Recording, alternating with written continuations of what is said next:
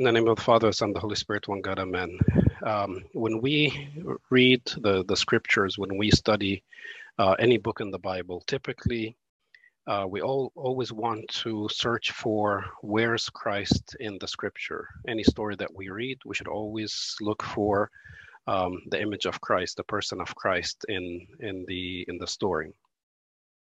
Um, but also, we should be mindful of the enemy of Christ, Satan, because because he's usually also in the story.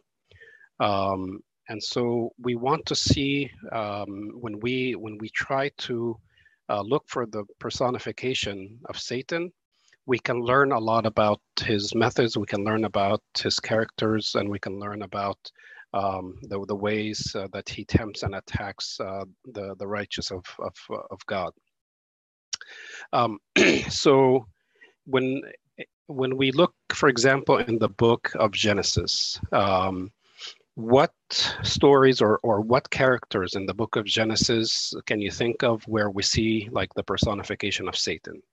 Can, can somebody yeah, yeah, uh, think of some of these uh, personifications?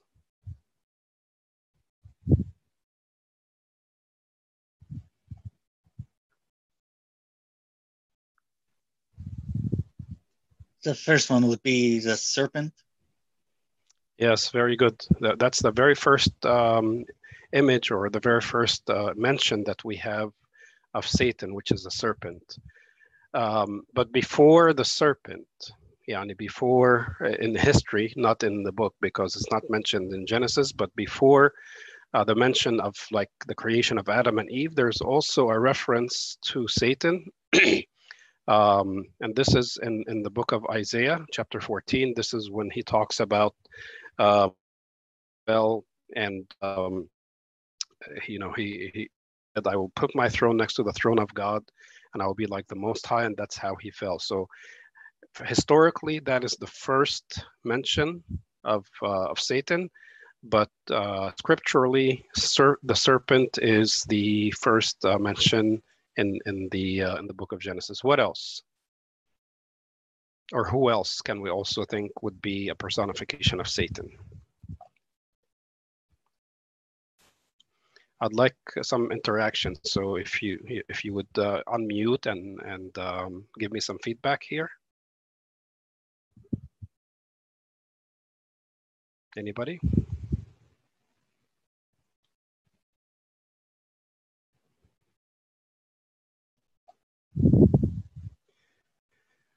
So we have some other uh, personifications. For example, in the story of Cain and Abel in Genesis chapter 4, um, we see that Cain is actually, or the, the, the character or the, um, uh, the way of Cain um, is considered a personification of Satan. And actually, St. Jude speaks about that in his epistle, the, the very last epistle in the New Testament before the book of Revelation is the epistle of St. Jude. And he talks about people who have gone in the way of Cain. um, also, if we continue in the book of Genesis, we see the personification of Satan against the patriarchs. So the three patriarchs of, of the Israelite nation is Abraham, Isaac, and Jacob.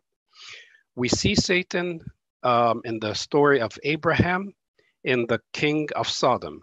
And actually, I'm, I'm surprised nobody and he said Sodom as, as one of the um, personifications of Satan. Of course, that was a very evil place, and it's as if Satan dwelt there. We, we read this also in the book of Revelation when he speaks to the um, to the angel of the of the church of Pergamos, and he says, "Where Satan dwells."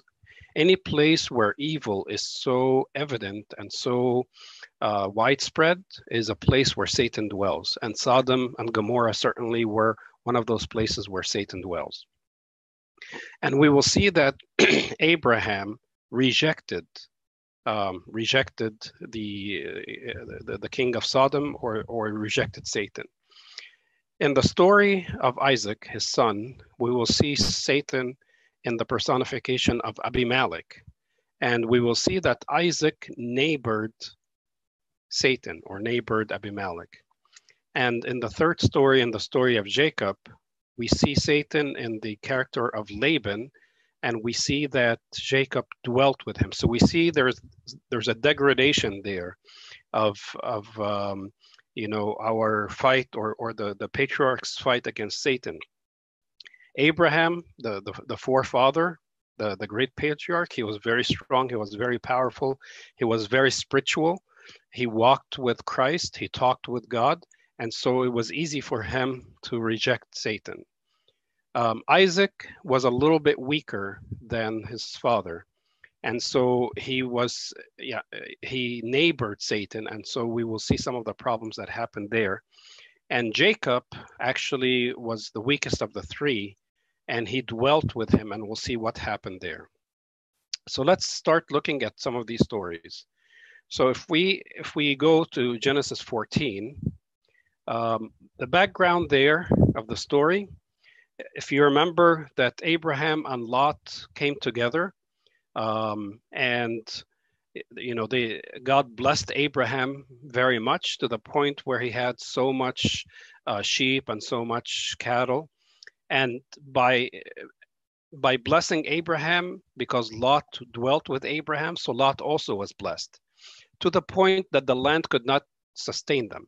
And so the shepherds started to fight with each other, like, you know, this is my well, no, this is my well, this is my sheep, no, this is my sheep.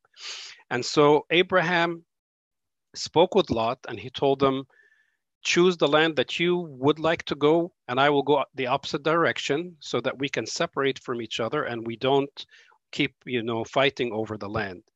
And so Lot chose the land of Sodom and Gomorrah which was a very green land, had a lot of rivers, had a lot of pasture. So in his mind, this is good for me and good for my wealth and good for my shepherds and for my sheep. And so he went there. But the people of Sodom and Gomorrah were evil. So after a while, when when Lot was there in, in Sodom, a war broke out and we can we can call this the first world war because the world was about you know it, was basically in, in the Arabian Peninsula in that area. There was nobody in Europe or Asia or anything like that. And so five kings rose up and fought against four kings. And the four kings overcame the five kings and they captured them and they captured um, the, uh, their cities and their people. One of those five kings that was captured, or one of the places that was captured was the city of Sodom, where Lot dwelt. And so they took Lot as a prisoner of war with them. He was captured as uh, he will become a servant um, or slave uh, to these four kings. When Abraham heard this, actually, most of us, yeah, and if we think if we think about it, most of us may say, well, I don't care now. He he he decided to separate from me. He left me. He didn't understand that the blessing was with me, Abraham, and he separated himself and he went to live in a land that's full of sin. So why should I even care, right? But Abraham, because he is a very righteous man, he would not let this go. And so he took with him 318 shepherds. Okay, the people who live with him are shepherds. They're not soldiers. They're not an army.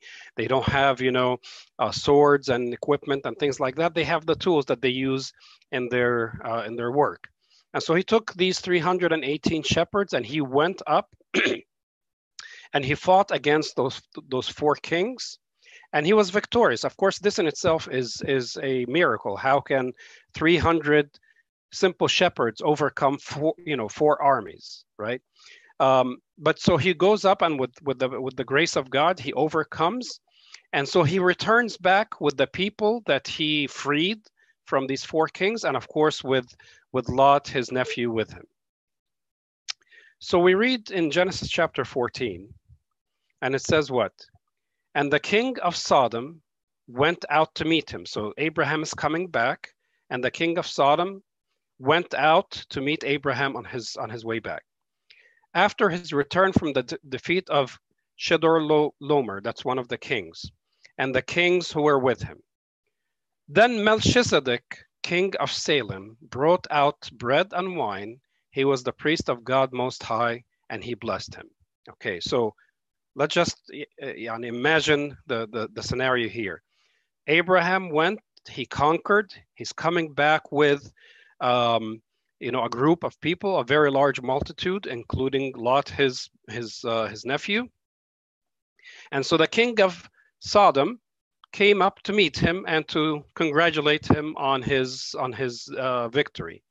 And then this character, this Melchizedek, king of Salem, also comes out. Okay, so what's going on here? How is Melchizedek described here? He's described as the king of Salem, and Salem means peace. Shalom in, in Hebrew means peace. So he's a priest and he's a king, right? And then he brings bread and wine. And actually, this is the very first reference in the entire scripture. We're, we're in Genesis, right? We're in the dawn of time. That of, of any mention of bread and wine, all the sacrifices, uh, you know, from the beginning, from Adam and from uh, Abel, were, um, you know, sheep sacrifices, were, were animal sacrifices. So where did this bread and wine come from? And then he blesses Abraham. Who usually blesses whom? Right? Usually the the the, the greater blesses the lesser. Like for example, if we're if we're in church, Abuna blesses us, right? We don't bless Abuna. If if the bishop is there, the bishop will bless Abuna, and then Abuna will bless us. So the greater blesses the lesser. So here we see who's greater and who's who's lesser. We see that Melchizedek is greater than Abraham, and he blesses him, even though Abraham is, is the father of fathers.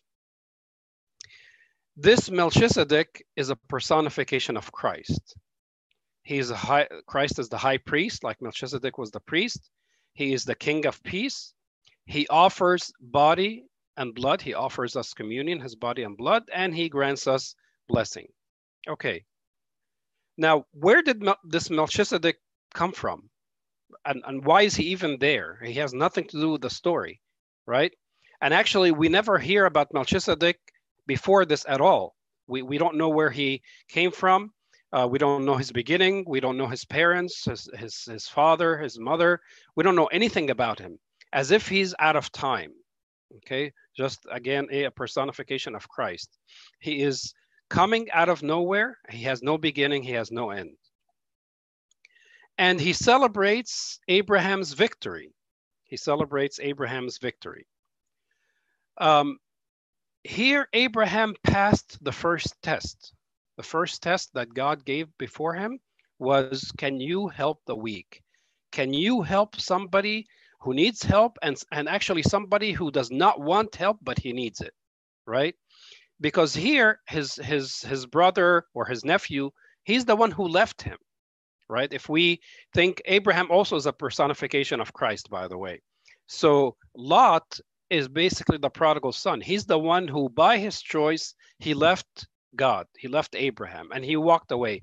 And he bound himself to sin. He's the one who went and he sought out the place of sin, Sodom, and he dwelt there. And he got himself in trouble. And then he got himself captured and he got himself enslaved. And despite all of this, despite all of this arrogance and insolence, Abraham went and he saved him, right? What does St. Paul says in Galatians chapter 6? Brethren, if a man is overtaken in any trespass, you who are spiritual, restore such a one in a spirit of gentleness. What is Melchizedek doing here? As we saw in the story, you know, Abraham is coming back and then the king of Sodom rises against him or, or in front of him, and then Melchizedek, as, as if we can imagine that he's kind of, he rose up in the middle between the king of Sodom and between Abraham. He's offering him protection. God, the Lord personified in Melchizedek, he's offering protection to Abraham against the sin. What is the king of Sodom doing when he came to meet Abraham? He's congratulating him, right? You did very well. You are great. You are magnificent. You did what five kings could not do. You overcame the armies with only 300 people, right? All of this is what temptation and pride. He's, he's building him up. But what does Melchizedek or what does God uh, say? He said, I am the one who made you victorious. That's why he blessed him. So he gives us victory and he gives us humility. And this is our, our daily struggle Every day we are struggling between these two kings, the king of Sodom and the king of, um, of, of uh, uh, Salem. We are struggling between Satan and we are struggling between um, Christ. Satan wants to tempt us and Christ wants to help us. Let's see what, what, what uh, the king of Sodom said to Abraham. This is very important. Now, the king of Sodom said to Abraham, or Abram was his name at that point, Give me the persons. And actually, in the Septuagint uh, translation, it's give me the souls. Give me the souls and take the goods for yourself. Give me the souls. Abraham here is the liberator, like Christ. He is the king, right? He freed all those people, so they belong to him. He is their redeemer. Satan wants to steal those souls. And so he tempts Abraham with mammon. He tempts him with money. He's like, give me the souls, give me the people, and you can take everything. You can take the gold, you can take the sheep, you can take um, the, the, the, the, the garments, you can take whatever utensils you found um, in the camp. Just give me the people, give me the souls. Um, and he's not satisfied with our victory over the struggle. This is exactly the temptation that Satan tempted the Lord Christ with, right? He told him, What? All these things I will give to you if you fall down and worship me. Give me the souls, and I will give you all this, all these things. And of course, Christ rebuked him and and and overcame him. Christ purchases the souls with his blood, and Satan wants to steal the souls in exchange for earthly pleasures. He tells us, it's okay. You can have some fun. You can do this. You can do that. Enjoy yourself. This is the mammon. This is the goods. And then he wants to steal the soul. He wants to take the soul.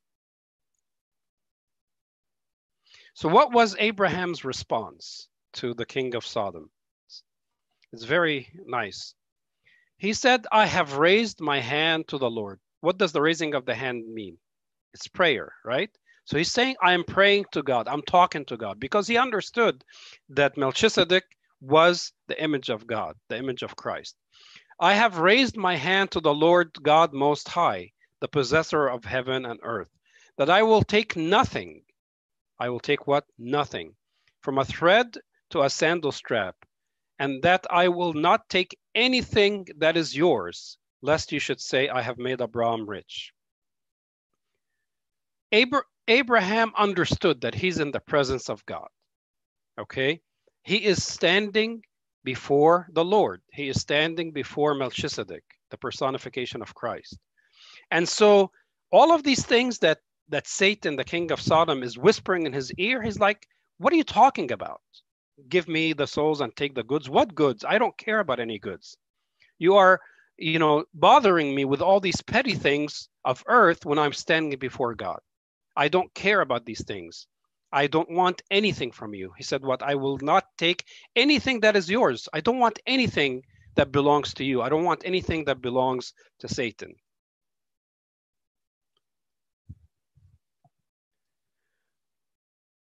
Melchizedek had just blessed him, right? And he gave him bread and wine.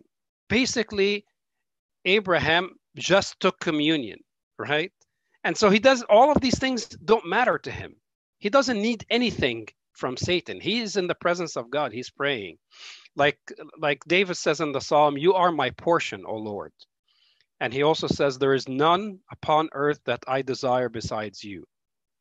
I am in the presence of God. I don't want to be bothered by Satan and um, by by what he wants to offer to me. My wealth and my blessing is from the Lord. Lest you should say, "What I have made Abraham rich. I don't want to take anything from Satan because then you're going to come and enslave me and say, I gave you this. No, I don't want anything from you. I'm taking everything from, uh, from the Lord. So, what was the reward for this?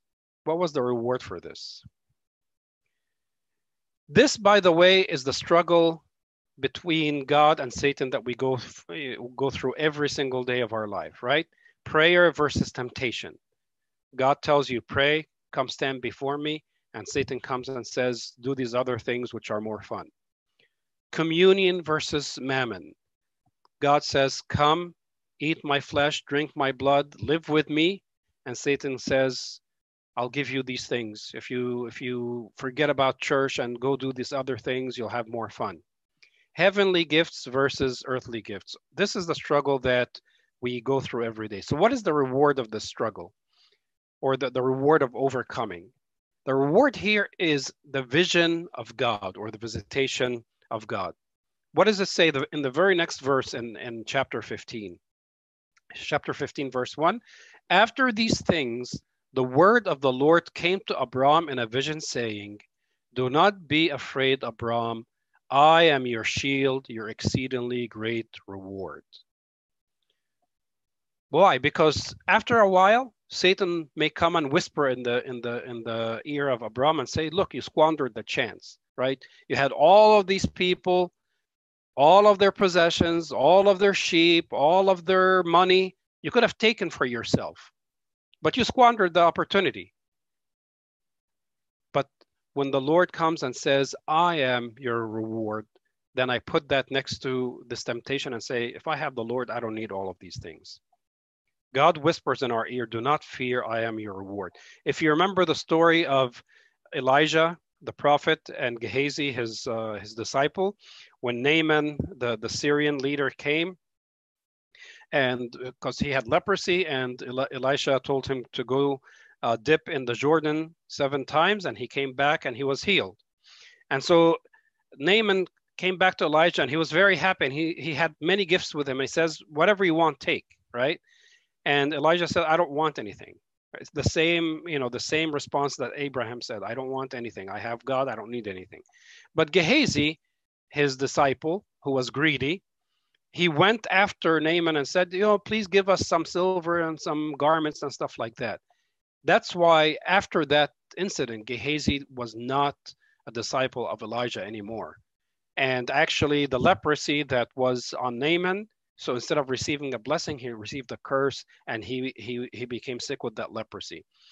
Those who understand you know that the presence of god and the value of having god in their life they do not care about all of these uh, futile things. That's what abraham did here. He rejected satan he rejected the temptation and he said my portion is the lord. I don't need anything. And the lord told him i am your shield your exceedingly great reward so from this first story we learn some characteristics of satan we learn that he is the king of sin. He is the, the head of sin. He is the tempter. He always wants to tempt us.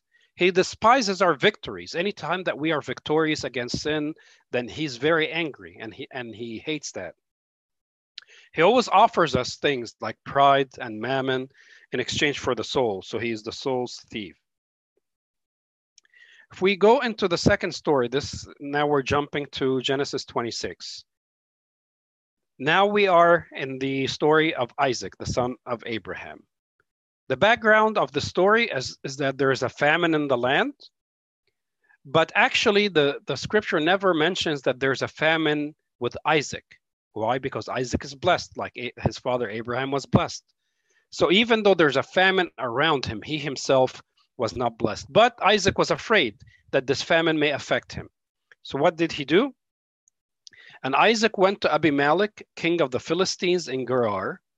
Then the Lord appeared to him and said, Do not go down. Actually, the whole verse is do not go down to Egypt. But I want to I want to focus on this word, do not go down.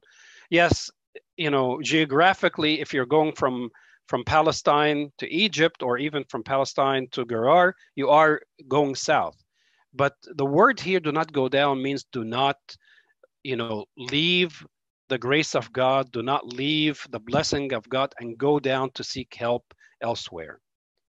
But Isaac left the place of God, the place of his father Abraham, and he did go down and he went down to uh, uh, Gerar to Abimelech. So what happened? And the men of the place asked about his wife, and he said, She is my sister. Satan envies our blessing he sees something nice that we have and he's hovering around to try to take it. This, by the way, is the same exact mistake that his father Abraham did. It's exactly the same story. If you read these two stories, you would you would say that You know, Moses, when he wrote, he just copy pasted and he changed the name from Abraham to Isaac. He went down. The people looked at his wife. She saw they saw that she was beautiful. He was afraid. He said, "Say you are my sister." And then Abimelech took her and um, uh, tried to take her as his wife. And then God appeared to him and he told he told him, "You let her go because she's his wife." So God protected him and blessed him. Exactly what happened with Abraham, with the same results, with the same protection that God offered. But what happened? If we continue the story, so the Philistines envied him.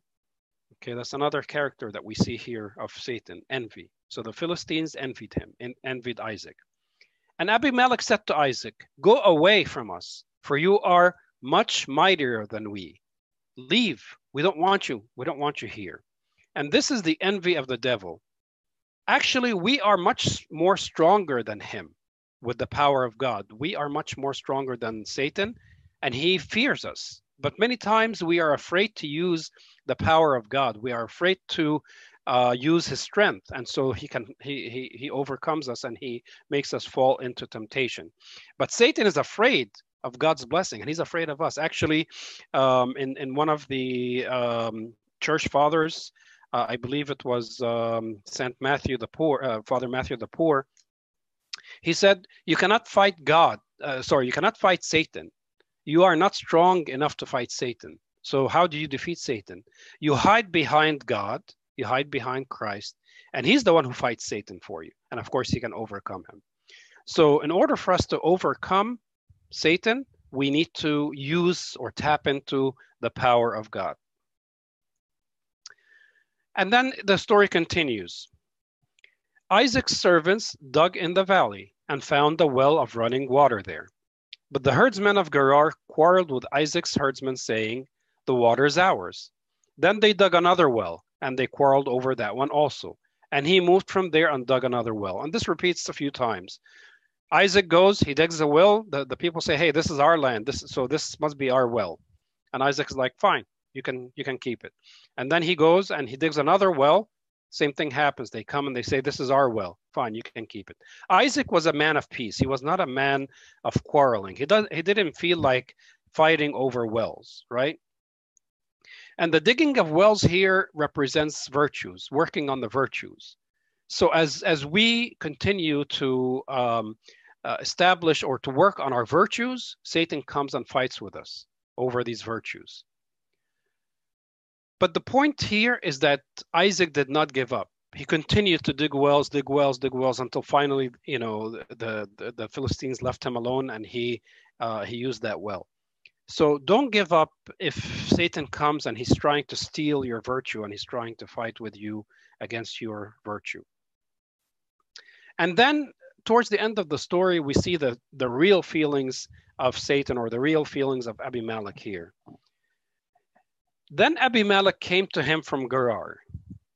And Isaac said to them, the, the Abimelech and the people who came with him, Why have you come to me since you hate me? and have sent me away from you. This is Satan's true feelings towards mankind. He hates us because we took his place in, in paradise, we took his place in heaven. We read in Revelation chapter 12 and the dragon stood before the woman who was ready to give birth to devour her child as soon as it was born. This is the hatred of Satan, that he wants to not just kill, he wants to devour, he wants to eat, he wants to completely consume. And so here, as Isaac told him, why did you come since you hate me? I know that you hate me and you've sent me away. Why do you keep bothering me? Why do you keep coming to me? In the in the liturgy of Saint Basil, we pray saying what? Death which entered into the world by the envy of the devil, you have destroyed. So from the story of Isaac and from the person of Abimelech, we can learn a few more characteristics of Satan. We learned that he takes advantage of any nearby trouble. He, he senses, you know, he, it's like a dog who's going around sniffing, sniffing. As soon as he sniffs something, he's going to jump on it. So he senses that there may be something troublesome going on. He jumps on it and he tries to take advantage of it. He envies the blessing. Any blessing that we have, he's envious of it and he wants to take it away. He fights virtues, any virtues that we are working on. he's going to fight. Don't expect that, for example, you say, okay, I'm going to try to attain the virtue of peace or calmness. Do you think Satan's just going to, you know, stand around and let you be? Of course not. He's going to try to jump and he's going to try to um, fight against you. And we also learned that Satan hates man. He hates him with a, you know, with a passion. We go to the third story, which is the story of Jacob, the son of Isaac. And this is in Genesis 29. And the background here is that, as you remember the story, Jacob stole the blessing from his father Isaac before he died, and he stole it from his, his brother Esau because Esau was the was the older, and so he should have gotten the blessing. So when Esau found out, he vowed to kill Jacob right? So Jacob flees from Esau, and his mother tells him, "Go and stay with with my brother Laban." So Laban is Jacob's uncle, right? So he seeks refuge with his uncle Jacob. Uh, sorry, with his uncle Laban. So we read in in uh, in chapter 29, verse 15. Then Laban said to Jacob, "Because you are my relative, should you therefore serve me for nothing? tell me what should be your wage be. So we can imagine, you know, Jacob stayed there for a while. Um, at the beginning, you know, Laban is, is hospitable and he's like, Ahlan wa sahlan, welcome. We're happy to have you with us, right? And then after a while, he's like, okay, now, so you plan to stay here. So what are you going to do, basically, right? Are you going to work? How are you going to live among us, right? So he tells him, and, and it looks like as if he's trying to reward him, right? It looks like as if he cares about him. You know, just because you're my relative, you know, you're gonna you're gonna serve me for free. Tell me what you want, and I'm going to give you my, uh, the the wages. But St. Paul um, warns us against this in Romans chapter six. For the wages of sin is death. So we are not going to ever benefit from any wages that we are going to receive from Satan. Now Jacob loved Rachel. So Laban had two daughters, Rachel and Leah. Rachel was the younger one, Leah was the older one. Jake, uh, Jacob, he fell in love with Rachel. So he said, I will serve you seven years for Rachel. So who's the one who is offering the, the deal here? It's Jacob. He's saying, I will enslave myself to you for seven years so that I may marry Rachel. And this is the, the story of us enslaving ourselves to Satan. So I'll tell you a, a story. Um, a boy, he his uh, his grandmother for his birthday, she gave him a, a slingshot, and he was very happy with the slingshot. And he's going around, you know, using it and and and you know throwing stones with the slingshot and and he's happy with it and on his way home he's he's using it and as he's you know shooting his slingshot he hit his his grandmother's duck and he kills the duck. Okay? So he's standing there. He's very upset. He killed his grandmother's duck. What is he going to do? What is he going to say? His sister sees him and she runs out of the house and she tells him I know you're you're sad and you're upset because you you killed grandma's duck, right? He says, yes, I don't I don't know what to do. And she says, don't worry, I'll take care of everything. You just you follow my lead and you won't be in trouble. So they go into the house and um, like after dinner, they finish dinner and the grandmother says uh, to the to the daughter, to the girl, daughter, please, you know, put away the dishes. And the, the, the daughter looks at her brother and she says, You put away the dishes. And he says, Why? Grandma asked you to put away the dishes. She told him, Remember the duck? I will not tell grandma if you put away the dishes. Right? So he puts away the dishes. A few days later, grandma is going down to the market. And so she says, Okay, I'm going to go down to the market to buy some stuff. Who would like to come with me? So the boy says, I would like to come with you, grandma. And the daughter says, No, you stay here. I will go with grandma to the market. And he says, Why? And she says, Remember the duck? And this kept on happening every day. Every time he wants to do something, She goes, I'm going to do it. You just sit there. And he says, Why? She says, Remember the duck, remember the duck. So after a while, he was he was really you, know burdened with with this um, with this pressure and so he's he's had enough he can't do anything because his sister is enslaving him with the duck. So he went to his grandmother and he said grandma she said, he said she said yes. And he said i'm sorry but i killed your duck. And she said i know. When you killed the duck i saw you. But I was waiting to see how long it's going to take for you to get from underneath, you know, the, the, the thumb of your sister. You enslaved yourself to your sister. If you had come to me when it first happened and said, I have sinned, I have killed the duck, I would have forgiven you and it would have been over. But instead, you chose to enslave yourself to your sister and she took advantage of you. This, my friends, is what we do every single day. We enslave ourselves to Satan for the sake of him not telling on us. But actually, God saw everything. He already saw the sin. He actually knew before we even committed the sin with his foreknowledge. So Satan is trying to pretend like he's helping us, but actually, he's not doing anything. Let's remember the story of the duck, and maybe that'll help us when we find ourselves in a situation where we have an option either to confess our sin or to enslave ourselves under the, the, the, the thumb of Satan. We continue the story. now it came to pass, so after he served for seven years, after Jacob served for seven years, the seven years were completed. So now it's time for him to marry his, his beloved, Rachel, the one he's, he's been dreaming about for seven years. So it's the wedding night. Now it came to pass that he, he being Laban, he took Leah, his daughter, and brought her to Jacob. So it came to pass in the morning that behold, it was Leah. And he said to Laban, What is this? What is this you have done to me? Was it not for Rachel that I served you? Why then have you deceived me? So Laban switched the girls, right?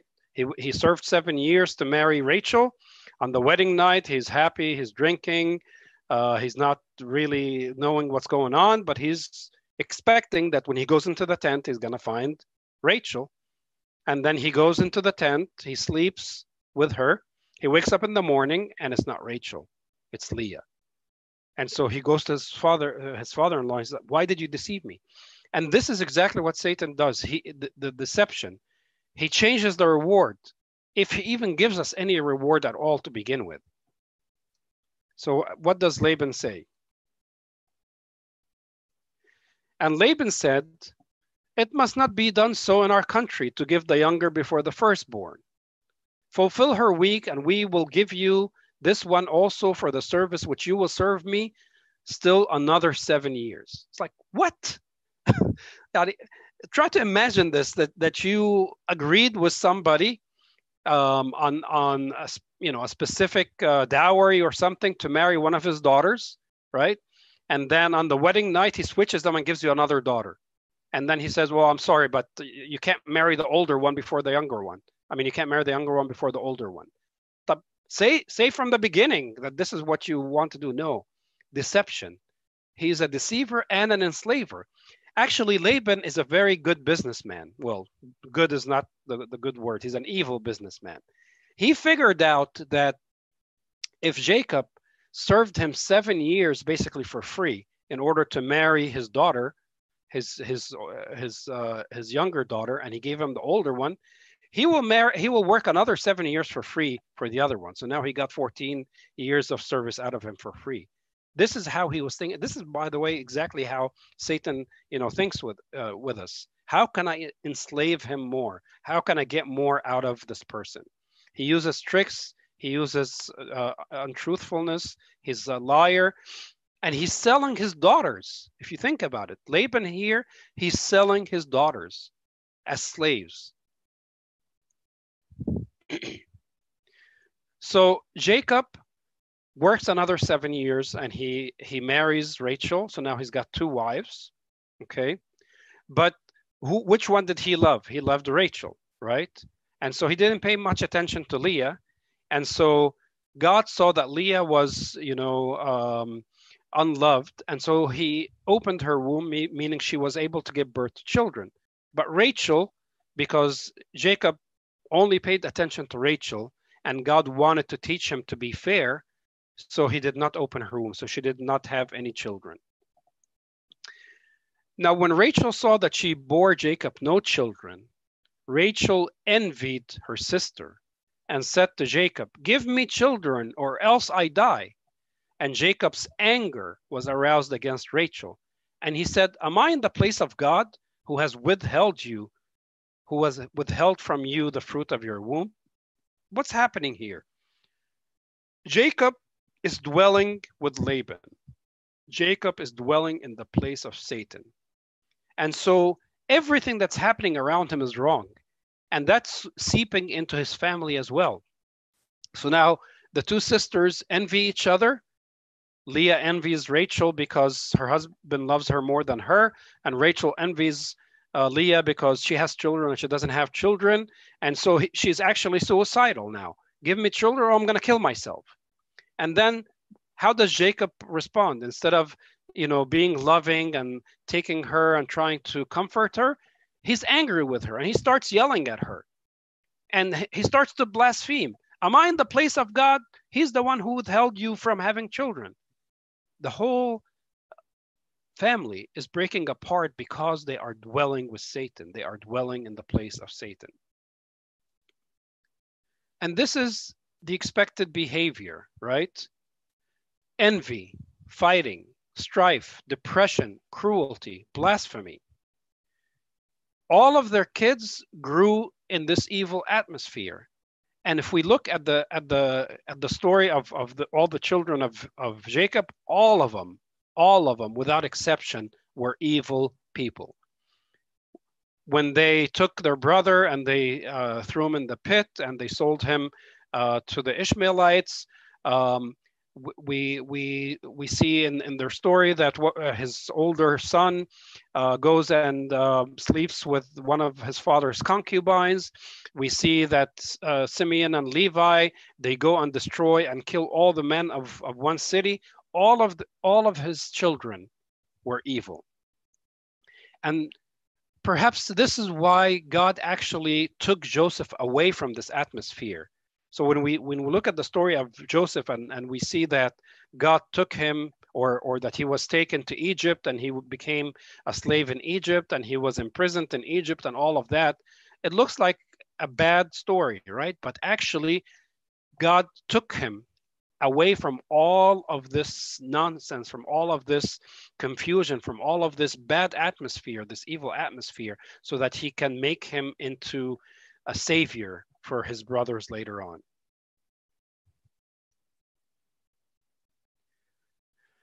So finally, Rachel had a son who is Joseph. And it came to pass when Rachel had born Joseph that Jacob said to Laban, Send me away. I want to leave now, that I may go to my own place and, my and to my country. Give me my wives and my children for whom I have served you, and let me go.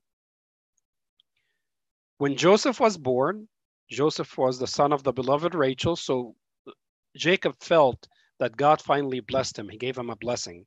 So the son of blessing, Joseph. So he wants to leave with this blessing.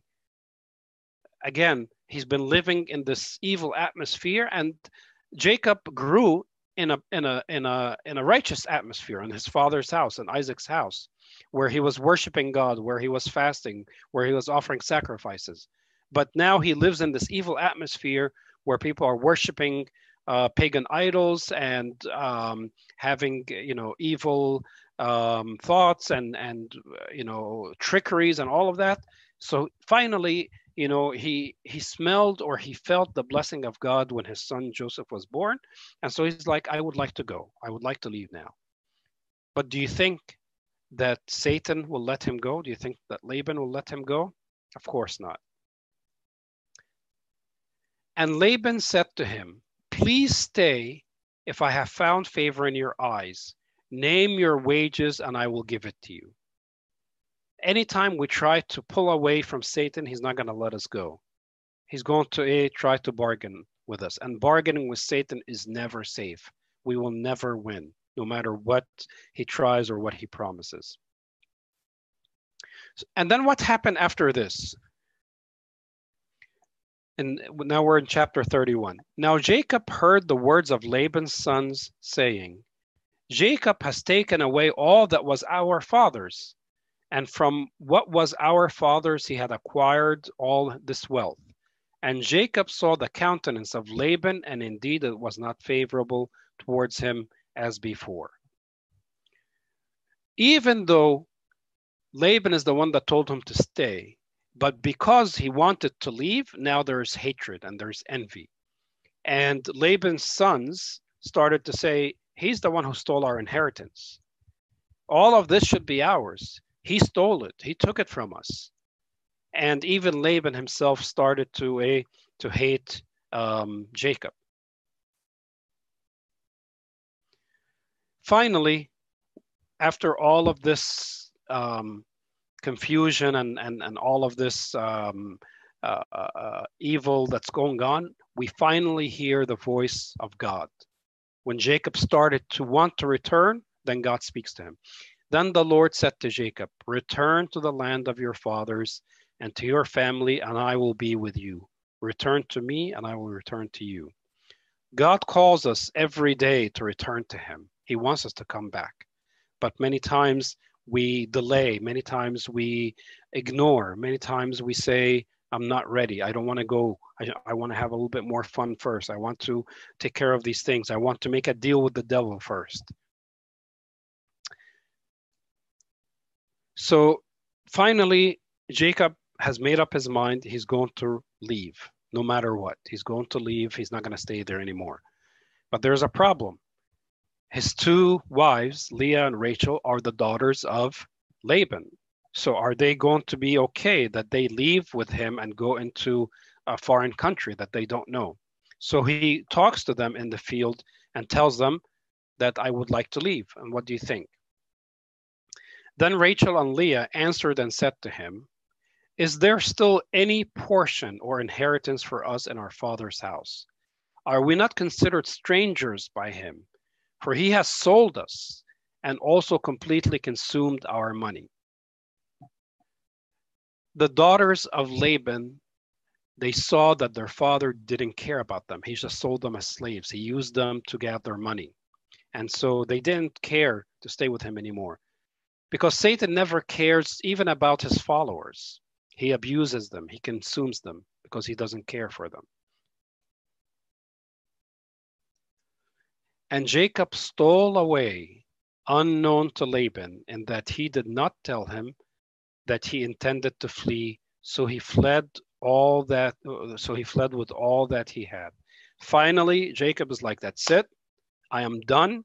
I'm not even going to stand there and argue with him in, anymore. I'm not going to even bargain with him anymore.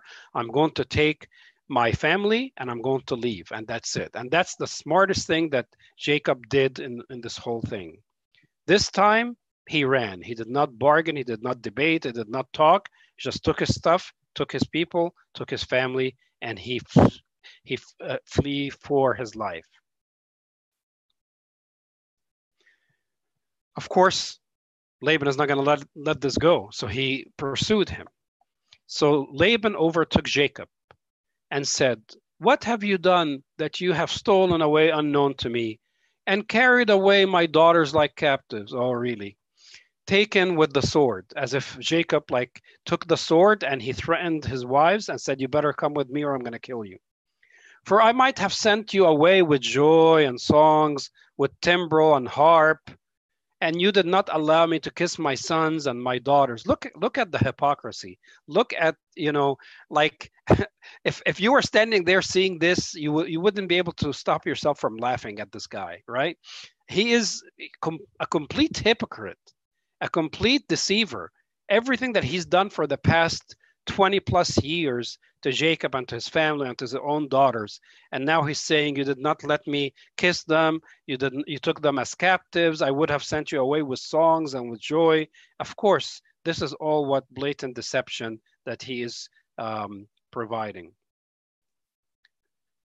Not only that, then he threatens Jacob.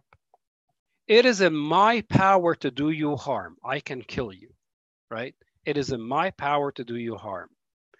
But the God of your father spoke to me last night, saying, Be careful that you speak to Jacob neither good nor bad. This man, he's just a bully and he's a murderer. He is th- threatening to kill Jacob, even though God told him and warned him last night, "You better not do anything to Jacob." And still, he's threatening him. This is this is Satan completely, 100%. Even though he knows that if he does anything, he'll be in big trouble. He's still threatening and and and um, bullying.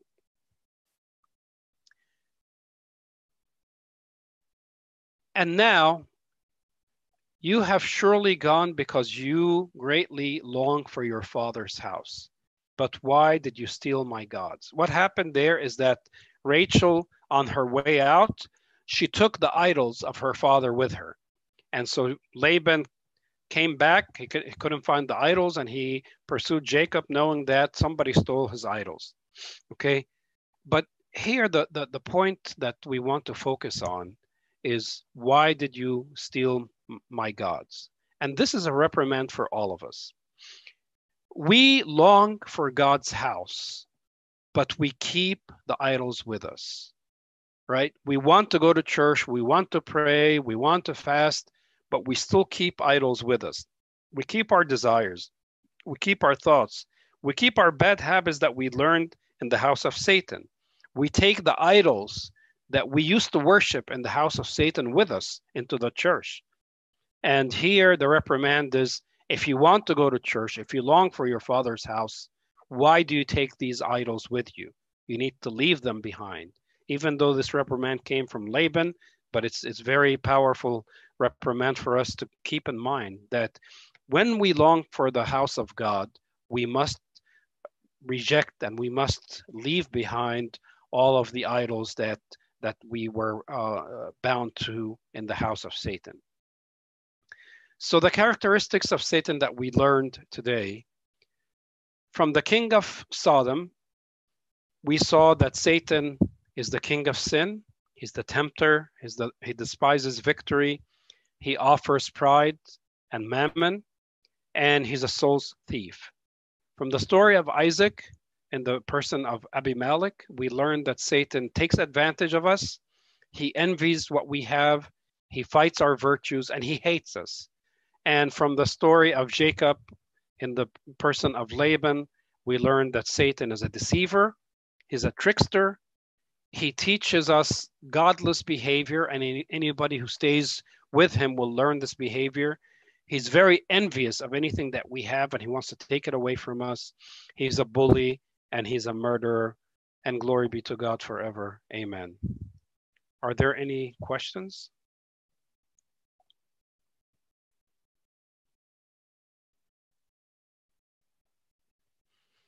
Okay, um, so let's pray. Uh, Sharif, if you would please uh, pray for us. Thank you, Gergis. Um, in the name of the Father, Son, and the Holy Spirit, and God, Amen. We thank you, God, for, for bringing us together, for learning more, more uh, about you, about how to get closer to you. We thank God for giving us, for letting us know how, how our enemy is working, how, how he's trying to deceive us, and how what he's aiming for, aiming to separate us from you. Help us to God to not not to be separated from you, to always be with you, to, to always uh, uh seek you seek and to, and to learn and, learn, and to know how to, how to love Him, to know how He loves us so much. Keep us in prayer. Uh, thank. Keep us in the.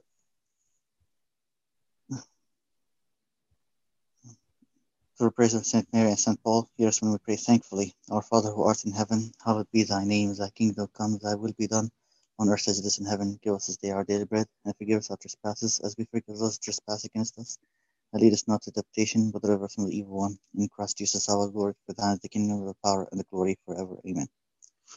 Thank you, Gergis, for, for being with us here. Thank you, Sharif, and thank you, everybody, for um, your attention. We're not gonna have any uh, activities tonight, guys. So uh, it's gonna be a good night here. Good night. Good night.